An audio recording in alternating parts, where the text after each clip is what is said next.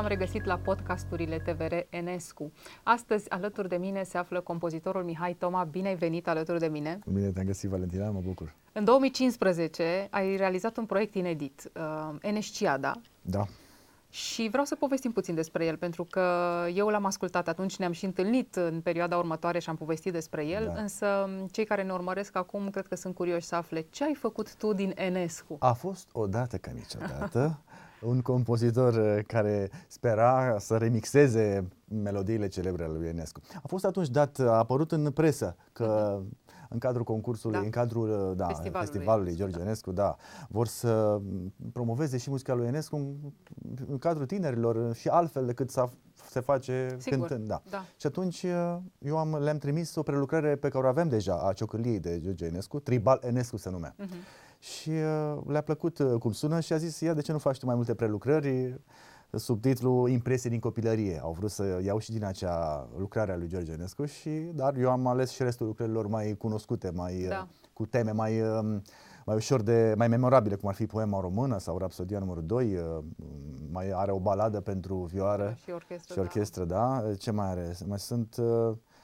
Da, deci au ieșit 30 de minute de muzică, 6 prelucrări și au avut succes, au fost promovate și pe site-ul oficial și altă lume pe Facebook a promovat acel mix care a fost pus pe YouTube și este și acum, poate fi ascultat doar acolo. Exact. Nu l-am pus pe spot. Enesciada, chiar a avut impact. Da, și lumea m-a întrebat, dar care e partea pe care ai făcut-o tu? Mă întrebau oamenii, dar tu ce ai făcut? De fapt, mă întrebau așa și lumea care nu ascultă muzică clasică, nu se duce la Ateneu sau așa, nu știa că partea cu orchestră sau pian sau vioară e partea lui Enescu și orice ritm, tobe, sintetizatoare și alte sunete era partea mea. Asta înseamnă că până la urmă devenise un tot așa cumva piesa. Sigur, și era o altă variantă a melodiei originale. Bineînțeles, și ai punctat foarte frumos că te întrebau tu ce ai făcut acolo. Faptul că nu-l cunoșteau pe Enescu, dar l-au cunoscut prin intermediul tău, sunt convinsă că i-a făcut să meargă într-o sală de concert să asculte lucrări de Enescu. Da, sau să care caută pe YouTube sau să vadă unde sunt. Sigur, da. Astăzi e toată lumea cu streaming-ul, cu Apple Music, cu Spotify, să asculte, asta se face abonament și toată muzica internațională e acolo și poți să asculti George Enescu. Sigur că da, plus că ceea ce ai făcut tu l-a adus cumva pe Enescu mai aproape de inimile tinerilor, să spunem. Da, nu există nicio prelucrare a lui Enescu așa, să fie ceva mai modernă, ceva mai diferit ca sound. Bineînțeles și... de ce nu? Da, eu am ascultat această înregistrare a ta și mi s-a părut nu doar inedită, ci extrem de reușită. Ai știut să te armonizezi cu stilul componistic al lui Enescu și ai găsit formula potrivită, rețeta potrivită, să spunem. Da, mă bucur că a sunat așa, în timp capeți o experiență și îți asculți instinctul și te duci și găsești măsura lucrurilor. Dacă mă apucam ieri alaltări de muzică, nu puteam să mă apuc să remixez muzica lui George Enescu. Dar așa m-am riscat să nu stau să mă gândesc că stai așa cât de pueriile sună sau cât de prea comerciale sau nu te mai gândești la ce zice toată lumea, nu poți să împați și oricum pe toată lumea, nici nu știi ce va ieși, trebuie să lucrezi, să adaugi sunete, să vezi, să lucrezi, să orchestrezi și atunci cu încredere le duci până la capăt și sperând că... Dar și în momentul în care lucrezi, simți dacă ești pe drumul cel bun, altfel nu continui în felul ăla. Da. Uite, e bine că au rămas. Și m-am gândit la un moment dat, eram în discuții cu câțiva ani înainte de pandemie, pentru o Enesciada 2, alte piese necunoscute, să le fac și eventual un concert cu toată muzica aia remixată, cu orchestră live și cu partea de muzică electronică, și aia o parte din ea live. Dar nu s-a mai întâmplat deocamdată, dar rămâne deschisă. Sigur că să fie în total o oră. E jumătate de oră și încă o jumătate de oră așteaptă să fie scrisă. Da, e tare. Ce a însemnat pentru tine acest proiect? A fost deschizător de drumuri în cariera ta? Da, pe lângă faptul că aveam câteva piese pe compilația Budabar, care aia a fost prima deschidere de drumuri și lumea a ciulit urechile astea, așa, cine este acest Mihai Toma care... Are deja o piesă, două, trei, pe trei compilații diferite pe Budabar și atunci când a venit și cu știrea asta, când am apărut că am prelucrat în cadrul festivalului George Enescu, lumea a perceput altfel și a avut încredere să asculte, să mă cunoască și după aia să cheme la concerte cu proiectul meu Dacica, alături de interpreți și soliști foarte talentați și alături de orchestre cu care am mai colaborat. Și așa că, bine, acolo este, eu prelucrez folclorul, iar un fel de chill-out, world fusion cu teme folclorice românești, cu teme, cu piese originale, tot felul de un fusion world electronic, care am văzut că place și e un gen diferit în țară, nu prea e unde să auzi genul ăsta de muzică, dar eu l-am, această confluență între multe stiluri de New Age, dar pe muzică melodioasă în principal și foarte creativă așa și spațială, Da, tu ești un exemplu de compozitor care a ieșit cumva din acea zonă de confort, să spunem, și a mers către proiecte inedite, proiecte noi în permanență. Păi am încercat să intru în zona de confort, să fac muzică comercială. Că toată lumea zicea, băi Mike, că așa îmi zicea lumea la studio, lucram pe la Moga, așa. Mike Thomas, toată lumea, noi ne vreau să ne dăm cu toții străini. Nu vrei să fii român internațional, cu numele de Mihai, vrei să fii Mike. Păi dă-o încolo, adică ne era rușine de rom, dar în afară toată lumea e Mike, dar Mihai nu era. După aia când am fost în Norvegia mi-am dat seama că avem valoarea numelui nostru, sigur, a folclorului nostru, ia să stăm noi mai români, așa că e bine. Și ziceam, mai că întâi fă și tu muzică comercială, apar pe radio, te știe lumea, o muzică pop, un dance, o muzică de club și după aia faci ce vrei tu, nu te lua din prima cu muzică de asta, chill out. Nu mi-a venit să fac chestia asta, la un moment dat, că toată lumea zicea, am încercat să fac niște piese dance, dar ceva nu făceam cu mare entuziasm, nu ascultam, nu mă regăseam. Am multe încercări, am făcut toate stilurile muzicale, ceea ce e bine să treci prin toate stilurile muzicale, de la, în sfârșit, dance, hip-hop, tot felul de orchestrații, de pop, rock și alte chestii. Să înveți de ce funcționează anumite rețete, cum se pupă niște instrumente, de ce sună bine o piesă, de ce sună bine un gen muzical. Și toate genele muzicale, dar ceva nu mă reprezenta, n-am mers. Deci n-a făcut ceva, energia aia nu m-a dus mai departe. Așa că eu am continuat pe calea mea. Pentru că ai crezut în ceea ce vrei să devii până la urmă. Da, îmi simțeam mai liber, acolo mi se părea că am mai multe de spus. Restul mi se îngrădea puțin, poate și, presiunea asta de a avea succes, o piesă trebuie să fie hit la radio, să fie dată pe radio, dar nu puteam să lucrez chiar în parametrie, am încercat. Așa, eu le-am făcut hitulețe sau hituri, dar nu neapărat m-am gândit gata, e de radio. Am avut libertatea să fac ce vreau eu și uite că au rețetă de hit piesele mele pe care le fac, adică au refrene, au strofe, cum ar veni, fraze muzicale, nu sunt o improvizație sau un haos, sunt melodii ascultabile, normale, doar că nu au multe voce, sunt instrumentale mai multe. Da. Dar au rețetă adică muzica comercială m-a afectat și m-a influențat și pe mine. Și e normal, lumea vrea să înțeleagă ceva în 3-4 minute dintr-o piesă, n-are o jumătate de oră. Trebuie să dai un mesaj puternic în 3 minute, sigur. Exact, da, nu poți să trece viața, lumea, era TikTok, așa dar nu-ți place nimic în primele 3 secunde, next, sau stari prin piesă, stăruși direct la chiar așa, cum te adaptezi la această nouă tehnologie și la această era vitezei, când oamenii derulează... Am făcut și eu cont pe TikTok, m-am uitat care e treaba acolo. Inițial mi-am postat și eu, am început să cânt la fluier, să mai cânt cu voce, chitară. Postam așa sporadic, nu ei recomandau zilnic cu postare pe zi și așa, în sfârșit. Și la un moment dat, nu știu ce a venit, ziua lui Eminescu se comemora și am recitat o poezie pe TikTok. M-am pus o poză cu fața mea, am înregistrat cu vocea, o rămâie a fost poezia. Și am pus o melodie de fundal, am avut aia succes. Am început iară să mai pun, deci erau 10-20.000 de vizualizări, multe comentarii, acum vreo 2 ani. Și după aia am început să postez, după aia am dat seama că trebuie să mă filmez, că nu merge doar să o poză.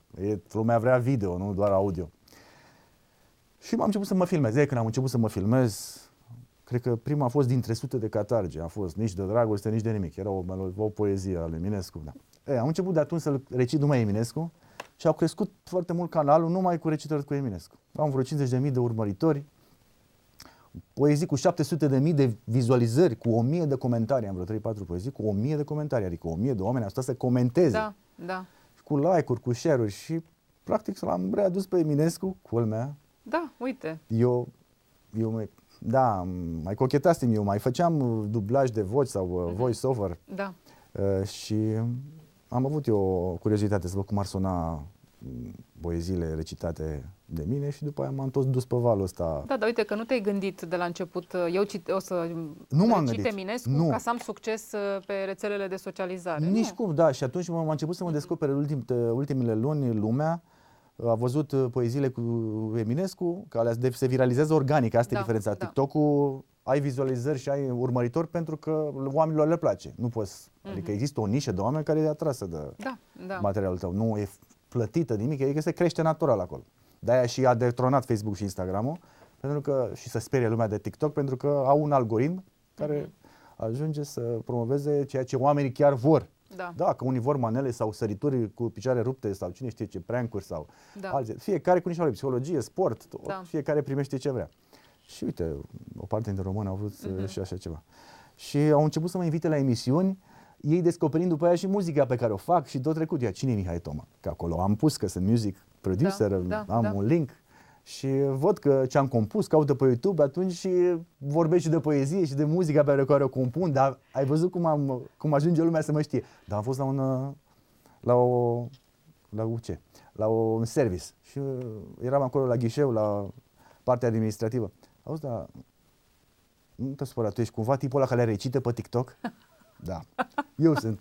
Dar nu ăla care a remixat Enescu sau care are proiectul Dacica. Da.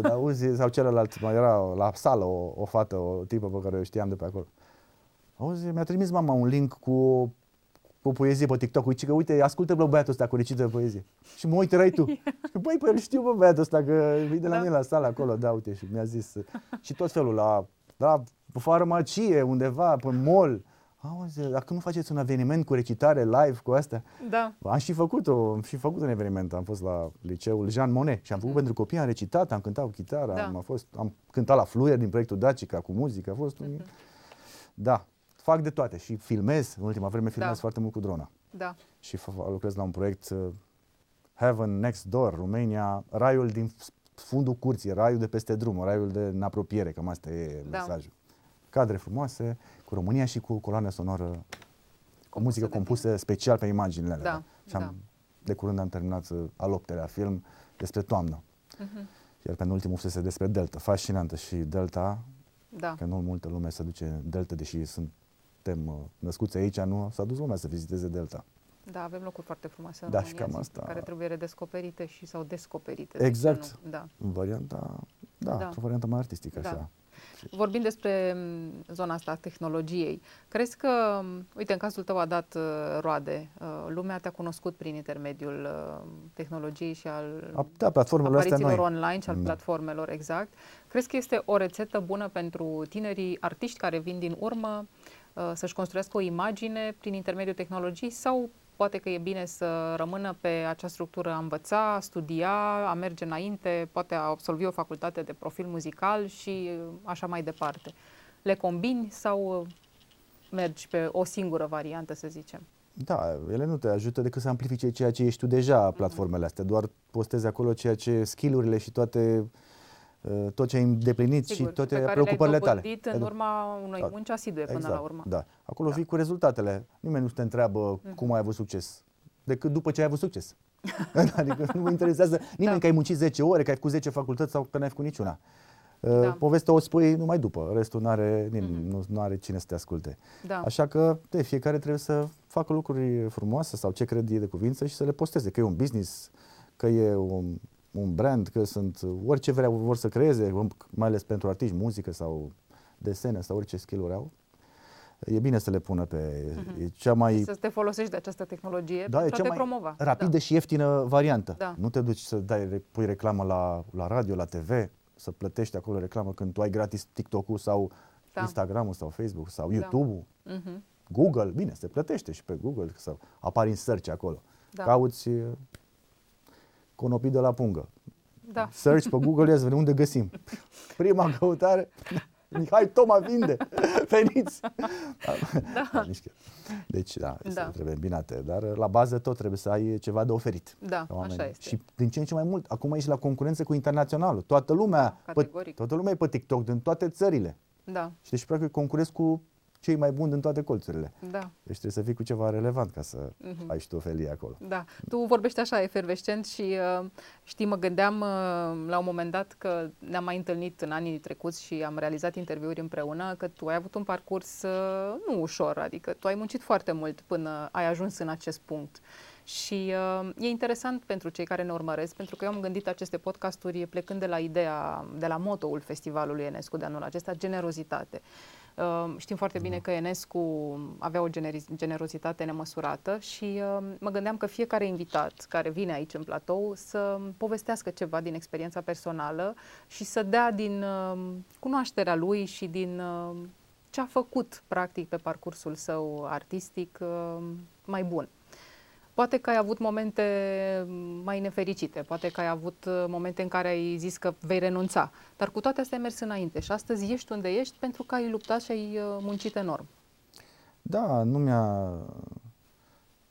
mi s-a dus entuziasmul ăla, am făcut-o că mi-a și plăcut, chiar dacă nu, la un moment dat nu ieșeau bani sau făceam muzică, nu asculta nimeni decât câțiva prieteni, eu tot o cream la mine în casă, în studioul meu și da, așa s-a și întâmplat. O piesă făcută neștiută de nimeni, am trimis-o pe un mail la DJ Ravin, la cel care făcea compilația Budabar și atunci, uite, a ascultat ce am trimis pe mail, i-a plăcut și... Dar eu trebuia să lucrez, dacă nu aveam ce să-i trimit, ce să-i trimit? Adică, da, și contactele și deschiderea importantă, așa... Da. Și să crezi în ceea ce faci, să mergi înainte. Și da, am încercat, nu m-a dus viața spre alte joburi, în afară de inginer de sunet prin studiouri, să mai înregistrez pe altă lume. Da. La un moment dat asta, că eram și în Norvegia și n-am vrut să fiu inginer de sunet pentru alte trupe, să asist la creația, la bucuria, la muzica altora, pentru că eu aveam în mine compozitorul, nu puteam să fiu doar inginerul de sunet. Da. Și atunci, pentru că eu mereu aveam de judecat muzica, lucrând și mult în studio, aveam păreri. Și nu pot să stau judecând din punct de vedere muzical. Evident că multă lume cânta foarte frumos ce trupe am văzut în Norvegia și parcă îți vine pofta să faci și tu. Băi, nu vreau să mai stau aici să vă înregistrez pe voi, îmi place, e excelent, dar vreau să mă duc să compun și eu, că mă arde inspirația și focul ăla. Dar trebuie să ai un foc în tine care să nu fie stins de nimeni, de nicio... Nu, dar simți că poți la un moment dat, simți că poți și o faci. Da, finalitatea este să faci o piesă cap-coadă. Da, multă lume se gândește invers. Băi, ce facem? Ce e? În trend acum reggaetonul. Dacă a avut succes Despacito, și reggaeton, gata. Acum a umplut Mapamond 1 miliard de vizualizări pe YouTube, facem și noi reggaeton, că asta era. Da. Nu mai facem trap, acum e trap, facem trap acum. E dance, facem dance acum. Adică unii fac să gândesc mai ca business, ca mai mult, mai comercial. E bine și așa, sunt și rezultate. Dar poți și să experimentezi, să cauți genuri noi, să... Da. Și după aia, într-adevăr, tot trebuie să o duci spre public, să încerci să faci vânzarea, deci să te promovezi. E greu să fii compozitor în România? Păi, da, cât timp nu ești la radio, cât timp n-ai piese pe radio care să producă bani și cu venit pasiv din drepturi de autor sau... Da. Și să te știe lumea în felul ăsta, prin radio, prin TV...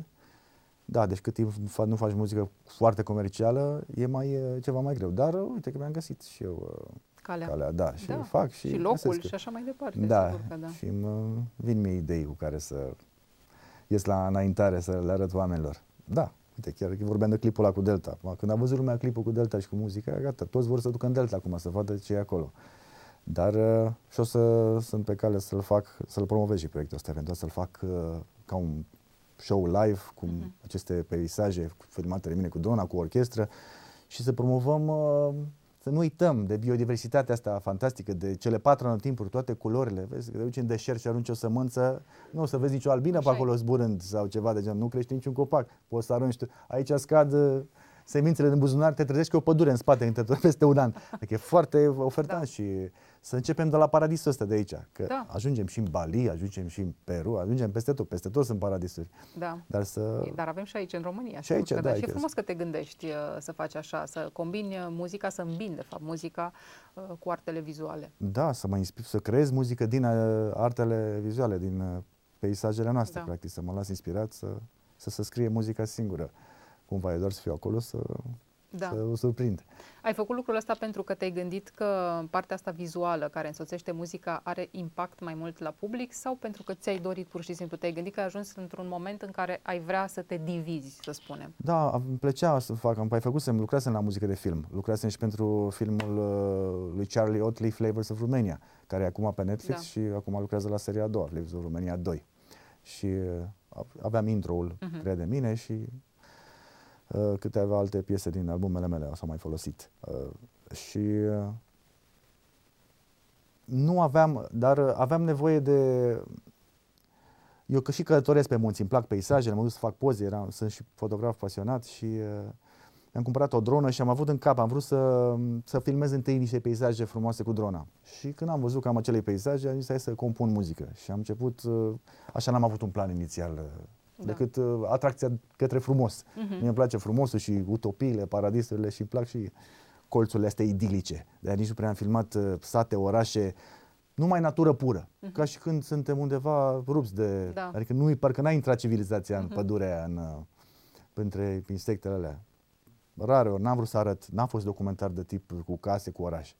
Și acum ești o serie semi-documentarul, adică muzică cu imagini. Inițial am vrut să stea lumea la televizor, să se uite la peisaje cu România și să asculte o muzică care s-ar potrivi pe imaginile alea. Și a apărut primul clip, al doilea clip, o pădure de larice din Breaza. Larice, un arbore care gălbenește, un brad, un conifer care gălbenește și pierde frunza. Se gălbenește foarte spectaculos și e și rar în România. Da, și se vede spectaculos din sus, din dron. Și după aia niște ovale cu brândușe din Făgăraș. Apoi am filmat primăvara. Primăvara cu toți copașii, toți cireșii sălbatici înfloresc pe dealuri. Și vezi așa, între copacii verzi, vezi explodând copaci albi. Nu prea vezi. Trebuie să te duci deasupra lor cu drona sau să fii într-un punct de belvedere pe un deal, să vezi așa mixtura asta dintre copaci verzi și tot așa, tot felul de bondar. E frumos pentru că ne tragi cumva de mânecă, avem acest secol al vitezei și al tehnologiei și al blocurilor între care trăim, șosea și așa mai departe și poate că uităm să mai privim spre natură atât de des cum o făceam altădată. Da, când te uiți la ea, cum am văzut eu că am filmat-o foarte de aproape, în afară de dronă, am avut camere care mă apropiam la 3-4 centimetri ca să le văd în slow motion acele insecte, acele flori, și zici că e un univers paralel, zici că e o viață care decurge... Dincolo, nu contează ce facem noi, ele, insectele, florile, ele merg înainte. Sigur. Și culmea e că fără ele noi nu prea am putea supraviețui dacă n-ar fi tot ecosistemul la tot. E un proiect foarte interesant pe care o să-l urmărim cu toții, cu siguranță, povestești foarte frumos despre el. Suntem la final și aș vrea să dai un sfat tinerilor care poate își doresc o carieră în direcția în care ești tu în acest moment. Trebuie să experimenteze, să încerce, trebuie să știe că au făcut tot ce au putut înainte să renunțe vreodată, să te duci cu nebunia tinereții și să o faci. Pentru că dacă tu te întâlnești mereu cu ideea, nu poți să dormi sau te duci să te angajezi după ce termini facultatea și ție rămâne gândul la muzica pe calculator, la studiouri, la așa ceva, oricum nu poți să-ți amâni viața și fericirea. Că nu poți, o să albești de tânăr și o să fii nefericit, nu o să dormi bine noapte. Deci trebuie să-și urmeze instinctul și să-l consume. Dacă în final se dovedește că n-a fost vreun talent, și își compară muzica cu toată muzica internațională și își dă seama că e cam amatoricească și lumea și prietenii își dau seama că în cazul ăla te gândești, nu compun sau doar când am instrument sau mă orientez. Dar tu trebuie să o faci oricum, să lupți, să dai tot ce e mai bun și să ajungi la un standard internațional. Adică dacă piesa ta o ai pusă într-o listă de melodii cu melodii internaționale, de la artiști internaționali și sună bine, atunci ești pe drumul cel bun și poate ai șanse. Așa că asta e sfatul, să fii creativ, să te inspiri din toată creativitatea mondială, să aduci ceva nou și să încerci să o faci. Că nu mai a doua viață, cine știe când va fi? O lumea la altă, decât să regreți ce n-ai făcut, mai bine să regreți ce ai făcut. Îți mulțumesc foarte mult. Da, și eu mulțumesc pentru interviu.